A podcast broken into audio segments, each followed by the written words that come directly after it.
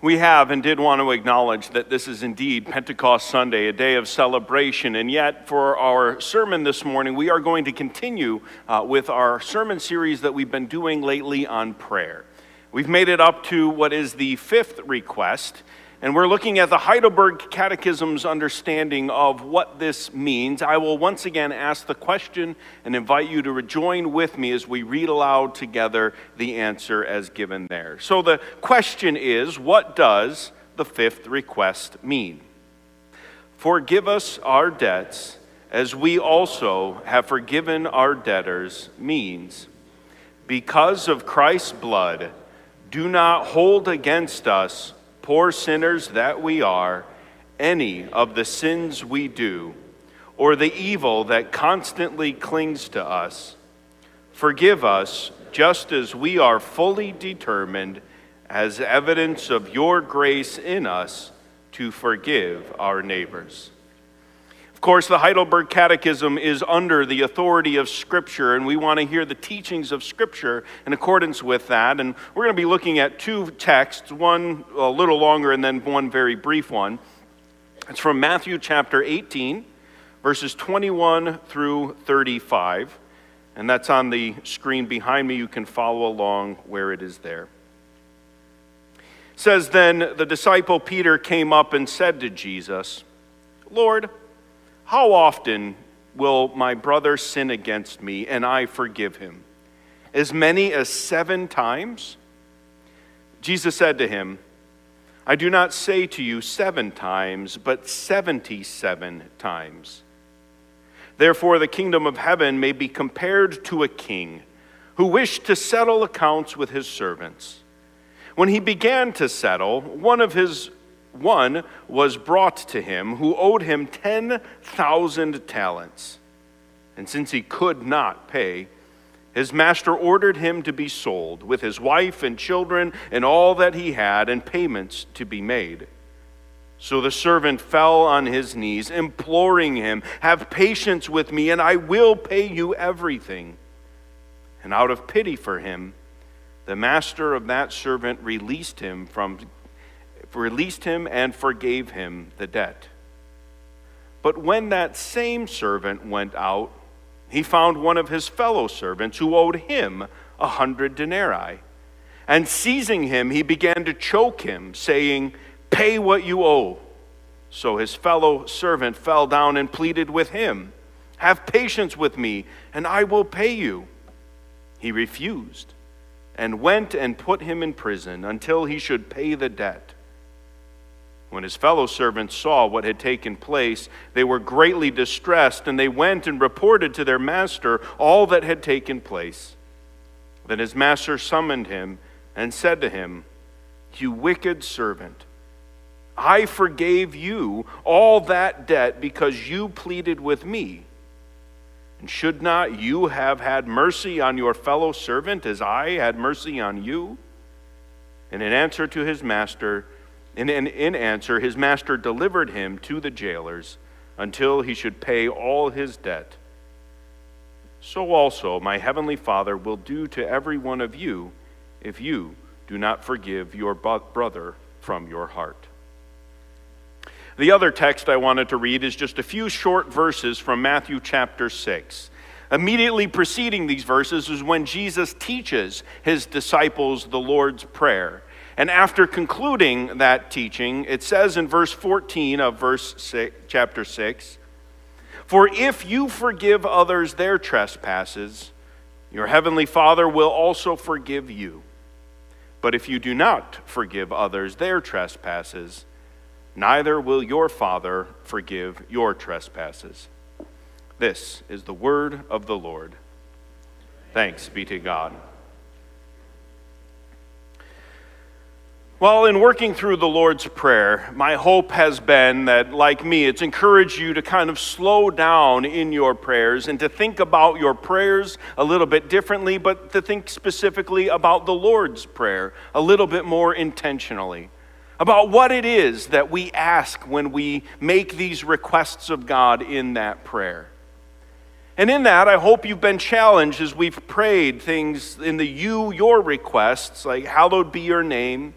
your kingdom come, your will be done, that we are being called to do the work of honoring God's name, of building his kingdom, of conforming our lives to his word and his will. Not just in the words we say in prayer, but it's more about how we go and live in this world. We have been challenged.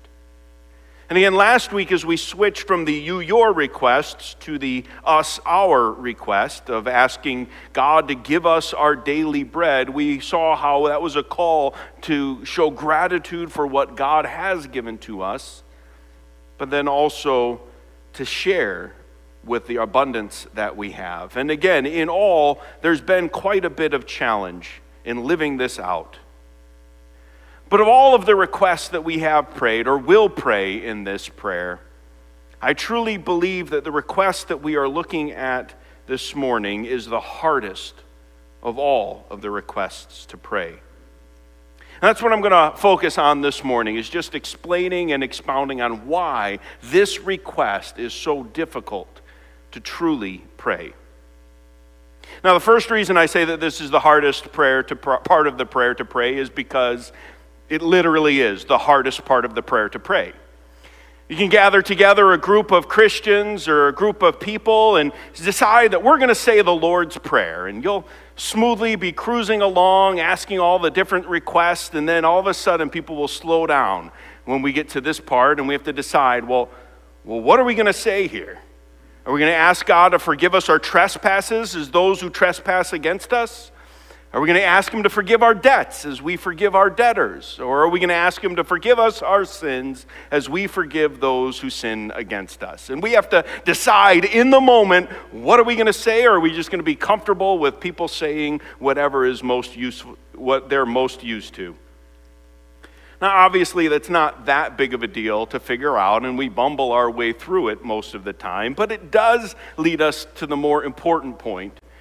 The question, well, what is it that we are praying when we get to this fifth request? Is there a difference between the words, trespasses and debts and sins?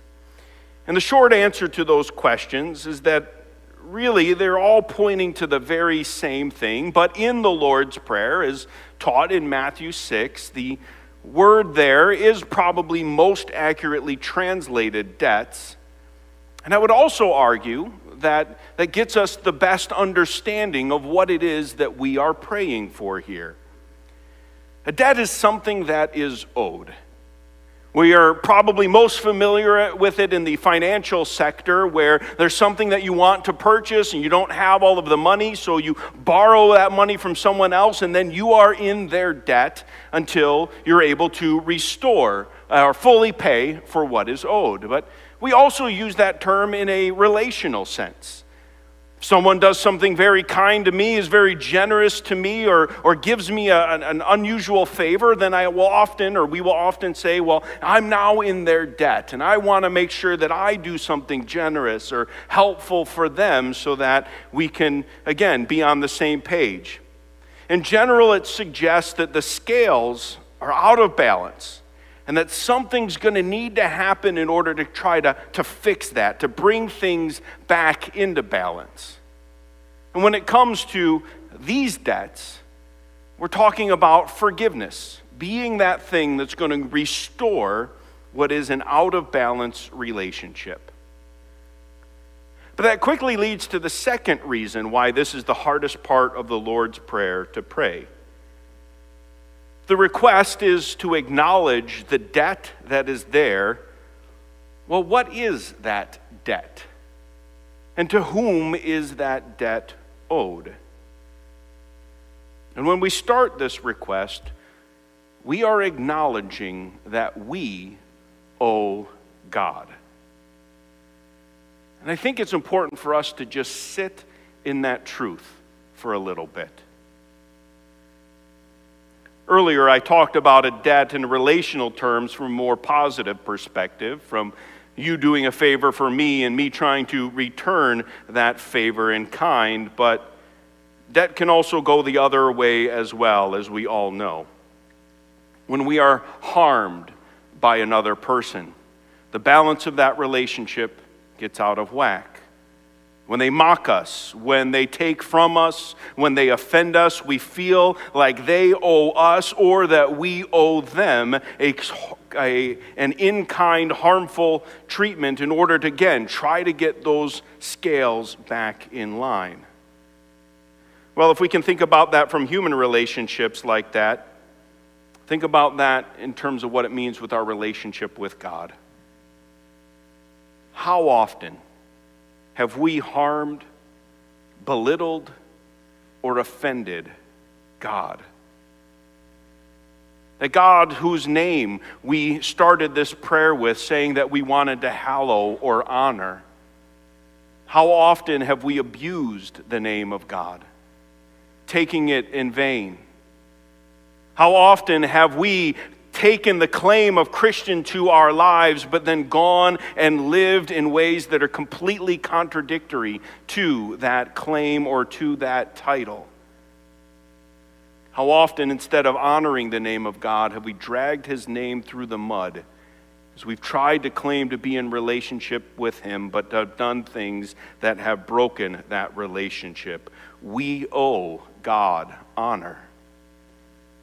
We have prayed that God's kingdom come, and yet we so often have lived for our own kingdoms. We have robbed God of his lordship, and we have been too preoccupied with our own little kingdoms, plans, and visions. We have rejected his reign over our lives, and as a result, we owe him service. We have prayed that God's will be done. And yet every single day, from all kinds of different moments when we have choices that lay before us and we know what God's will is, how often have we ignored the voice of the Holy Spirit and chosen to do our will instead of his? We owe God our obedience. And as soon as we say all of that, I can't help but think again to our Lenten sermon series on the wages of sin, and thinking what the just consequences of those sins are. As much as we owe God, he owes us punishment and rejection and dismissal from his holy and righteous presence. Again, we have rejected God's authority. We have questioned his wisdom. We have harmed his name. We have hurt his creation. We have belittled his beloved children, and we have done it over and over again.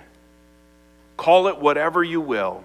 Our trespasses, our debt, our sin, these choices that we have made and the things that we have done have taken us away from who God, have taken away from who God is and what he has created and his purpose for our lives. And we are completely out of line in our relationship with him. And we say, yep, Pastor Dave, I know. I'm a sinner. But do we know? Are we willing to really look at what we owe God and being honest about it? While we might be good at generally acknowledging that truth, and that includes myself, do we really recognize what it means to be in debt to God? I don't know that we always do, and I came across a somewhat humorous story that illustrated the point well, I think. Story is told of a woman who once was in a conversation with the famous preacher Charles Spurgeon. And wanting to be very humble and submissive, she approached Pastor Spurgeon and she says, "Oh, Pastor, I am a sinner. I'm the greatest sinner that ever lived. I am worse than the Apostle Paul when he claimed to be the worst. There is no greater sinner than I." And then she was caught off guard when the pastor replied, "Oh, I know. People have told me about your sins." And then, in shock and offense, she said, "Well, who told you that I was a sinner?" But I think we can be a lot like that woman. we're willing to generally acknowledge the truth that, yes, we have broken relationship with God and we owe him. But when called out on the specific sins, when called out on the temptations that we've given into, when even looking at our own lives and being honest at how broken we truly are, so often we get defensive. We don't really want to go there.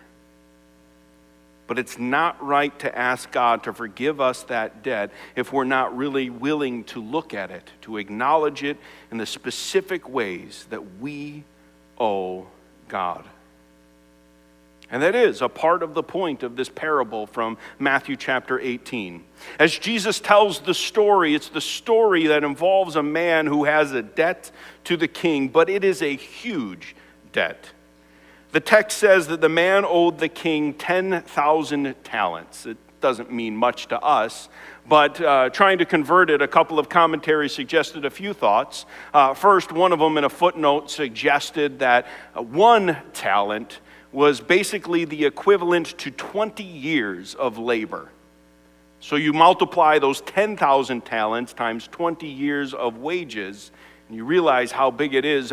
Another commentary tried to convert that into modern dollars and suggested that it was about $2.5 billion that this individual would owe. And that was in a commentary that was written several years ago, so you add modern inflation and that number gets that much bigger. But as we will see, the numbers really aren't the point of this. The whole point is that this is an unpayable debt. It is huge, and there is no possible way that if this person lives 10 lifetimes that they would ever be able to pay this off to this king.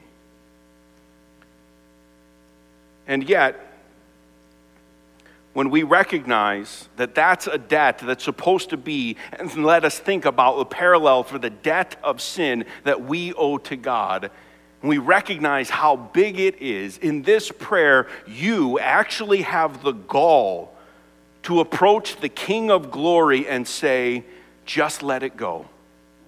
Forgive us.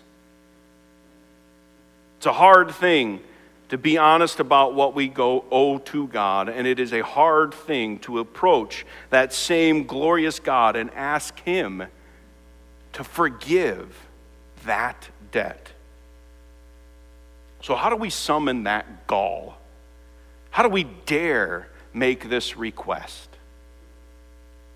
And that's where I point to the opening line of the Catechism. In the answer that it read, it says these very important words, because of Christ's blood.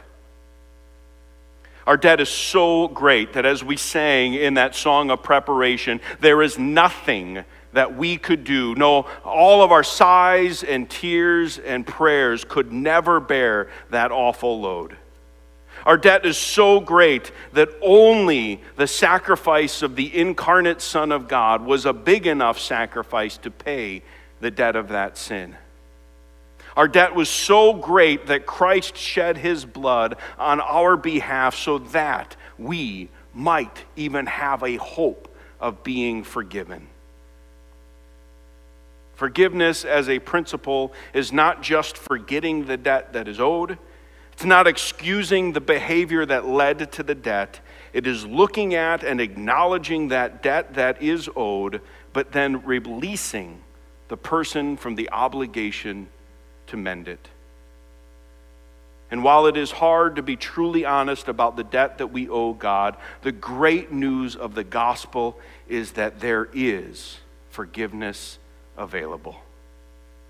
The incredible truth of praying this request is not that we are brought to the point of acknowledging how great our debt is, but as John Calvin said when looking at this request, we can celebrate the fact that it pleases God to forgive our sins.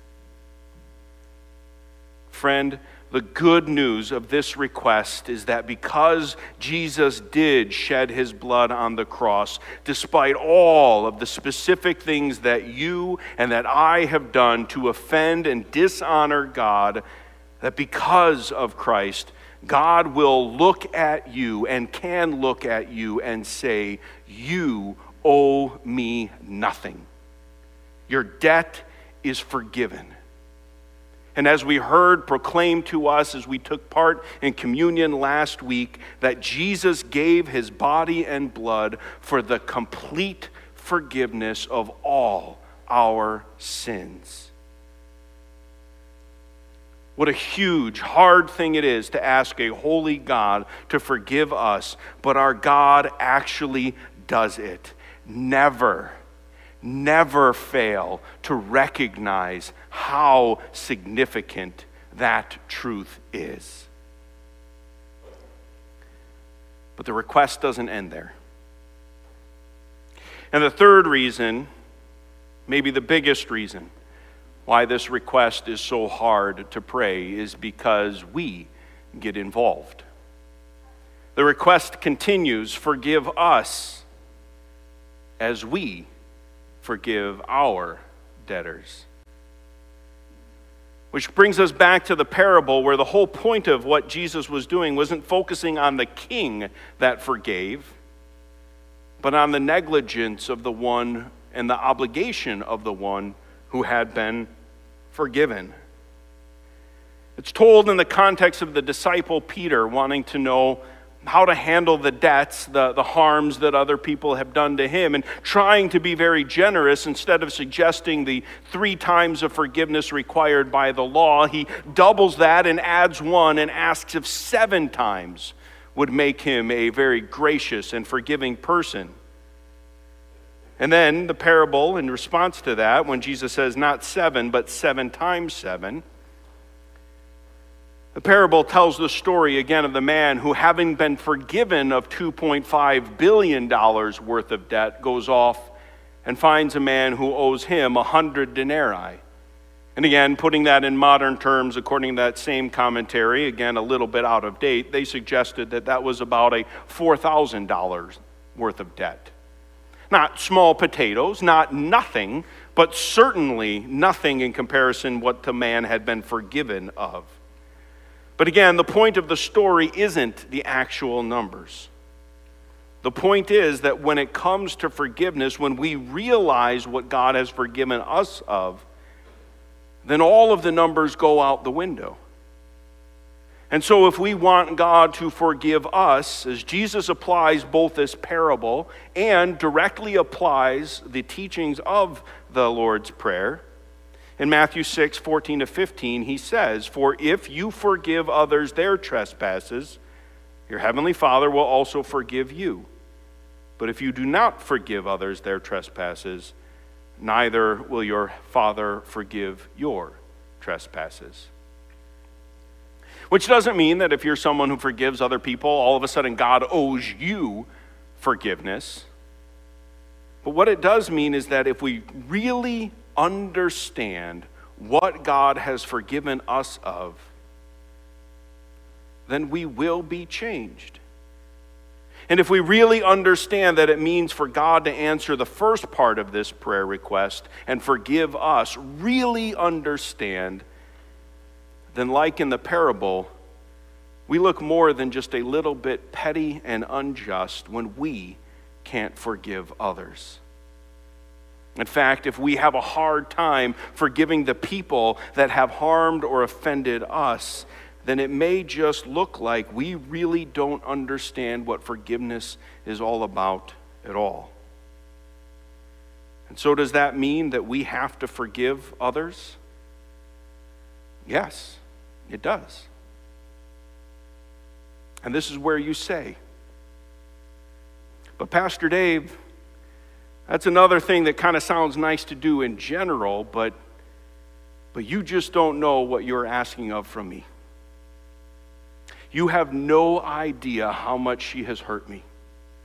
You have no idea the harm that he has caused in my life. You have no idea how much that person has hurt me and how that hurt is carried with me to this very moment in my life and how much it has changed who I am. I don't think you can ask me to let that go." And you're right. Forgiveness is one of those great ideas until someone takes something from you, until you are hurt, until you are lied to or lied about, until you are owed by someone else. And I have no idea the pain that some of you have experienced and the hurt that many of you carry. And I'm not going to pretend that I do. But here is what I can say. It's not me asking you to forgive. It is the God that has and wants to forgive you of all your wrongs that is asking you to share that grace and forgiveness with others. And secondly, forgiveness does sound hard. And in our strength, it is impossible. But I can tell you that I have heard a lot of stories of people who have done that hard work. And while it looked impossible at the moment, they realized that in forgiving the debt that someone else owed them, it unlifted from them a burden that they themselves were carrying. And it freed them from carrying that burden any longer. I have to acknowledge the difficulty of that, and I can't counsel everyone from this pulpit this morning, but if you are a person that needs to work through this a little bit more, let me offer you a few resources. First of all, a book that I have found extremely helpful in talking about these concepts and ideas is the book by Lewis Smedes, Forgive and Forget. This is a copy I took from our library, is just to hold it up, and it'll be available after the service once I put it back, or you can get your own. But this has been a very helpful tool to help understand what is forgiveness all about and how do we get healed from those harms that other people have done to us.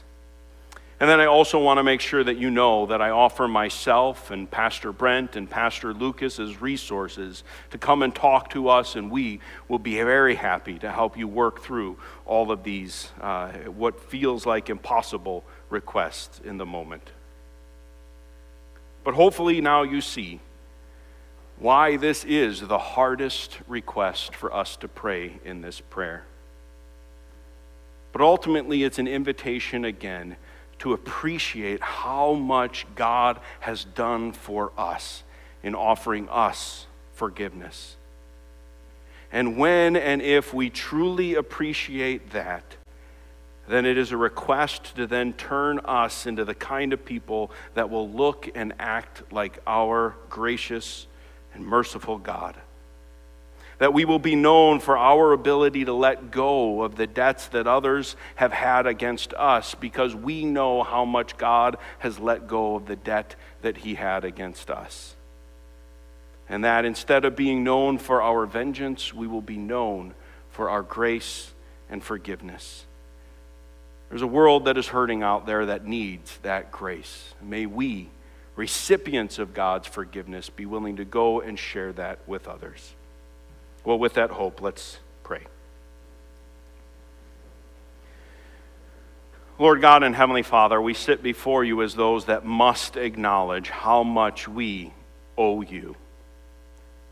And I pray that we would not just say that in general and acknowledge that generally, but that whenever we offend you, whenever we violate your will, whenever we willingly choose to ignore your plan and lordship for our lives, that we would quickly be struck by your Holy Spirit's work, acknowledge our sin, repent, and ask for forgiveness. Lord, may we know your loving grace, and may that change who we are in appreciation of all that you have done for us. And then in knowing that grace, may we show it to others. May we not be so arrogant in our own thoughts of ourselves that we would be unwilling to forgive those that have hurt us. And while I recognize, O Lord, that there is pain, we surrender it to you. And may we be released from carrying that burden that others have inflicted upon us. But Lord, we know we cannot do that in our strength and power. So again, on this Pentecost Sunday, we ask that your Holy Spirit will guide and direct us, will encourage us as we go forth to not only know what it means to live a forgiven life, but to be able to show that forgiveness to others. May we celebrate your grace not only in our lives, but in the lives of those that you call your children. This we pray in Jesus' holy name. Amen.